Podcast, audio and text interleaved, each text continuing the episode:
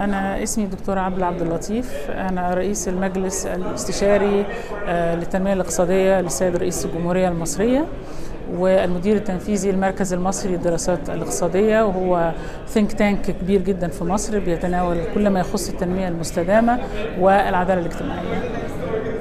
أنا اشتراكي في هذا المؤتمر جاي في إطار التنمية المستدامة وفي إطار إن أنا خبير في المجال بتاع ال entrepreneurship وريادة الأعمال وإزاي إن إحنا إيه اللي المفروض ان إحنا نعمله علشان خاطر نقدر نوصل بريادة الأعمال إن هي تحقق التنمية المستدامة. آه، وفي آه، تعاون ما بين ال- المركز وما بين اليونيدو في آه، البحرين في توفير ال BDS أو الخدمات الغير مالية للبنوك المصرفية في مصر. والتجربة بدأت بالبنك الأهلي والبنك المركزي ومستمرة. طيب حدثينا عن أهمية هذا المؤتمر في معالجة المشاكل التي تمر بها المرأة المرأة العربية والمرأة المصرية على وجه التحديد. هذه النوعية من المؤتمرات في غاية الأهمية ليه بقى؟ لأن هي بتجمع ما بين وجود المصرفيين والتخصصات الأخرى اللي هي آه، معلوماتها عن التنمية المستدامة أكثر بكثير وبالتالي فيها تصحيح لبعض المفاهيم حتى. يعني أحد الحاجات اللي اتكلمنا عليها النهاردة إنه تحقيق الشمول المالي ليس بالضرورة معناه فتح حساب بالبنك لأن فتح حساب البنك حاجة ممكن تتعمل لكن آه، آه، ممكن ما توصلش لأي شيء. يعني مثلا كثير من الأحيان بتلاقي في بعض الدول كارت المعاش مثلا بياخد من المكنة بتاعة ال ATM بيطلع ال- الفلوس. كويس؟ لو هو كل أول شهر بيطلع الفلوس بالكامل فلوس الشهر كلها يبقى هو مفيش أي حاجة تم إنجازها من خلال وجود حساب ليه للبنك وكارت. لا نشاط محدد ولا تعامل غير غير نقدي. فتصحيح المفاهيم أحد الحاجات الأساسية.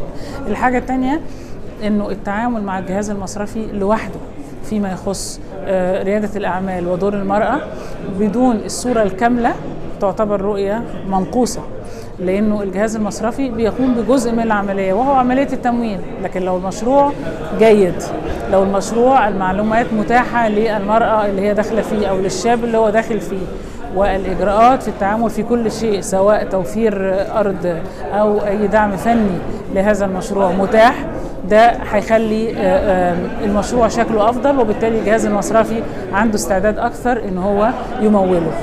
آه، مشاكل المرأة في المنطقة العربية مرتبط بعدم توفر ما يكفي من المعلومات لها.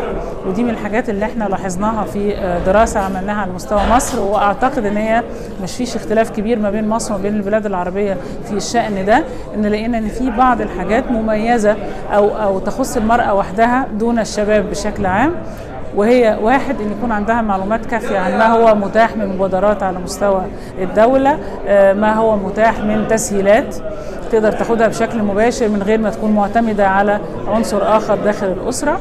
إن يكون ال- البنية التحتية من وسائل انتقال وحالة طرق في حالة جيدة لأن المرأة تتأثر بهذا وقدرتها على الانتقال تعني قدرتها على الحصول على الرزق وعلى بدء مشروع وعلى إن هي تعمل حاجة أي حاجة. الحاجة الثالثه ال access لل technology اللي يكون لها قدرة على الوصول إلى التكنولوجيا يبقى في إنترنت يبقى في عندها كمبيوتر لأن ده بيسمح لها إن هي تقوم بأنشطة كثيرة جدا إنتاجية. تخدم بيها أسرتها من غير حتى ما تترك منزلها. وأخيرا آه، آه، درجة ال exposure بتاعتها للتجارب الأخرى. كل ما تكون المرأة شافت تجارب أخرى آه، في بلاد تانية أو حتى لو مرأة في الريف شافت تجارب وهي عايشة في الحضر قدرتها على إن هي تبتدي مشروع بتبقى أفضل.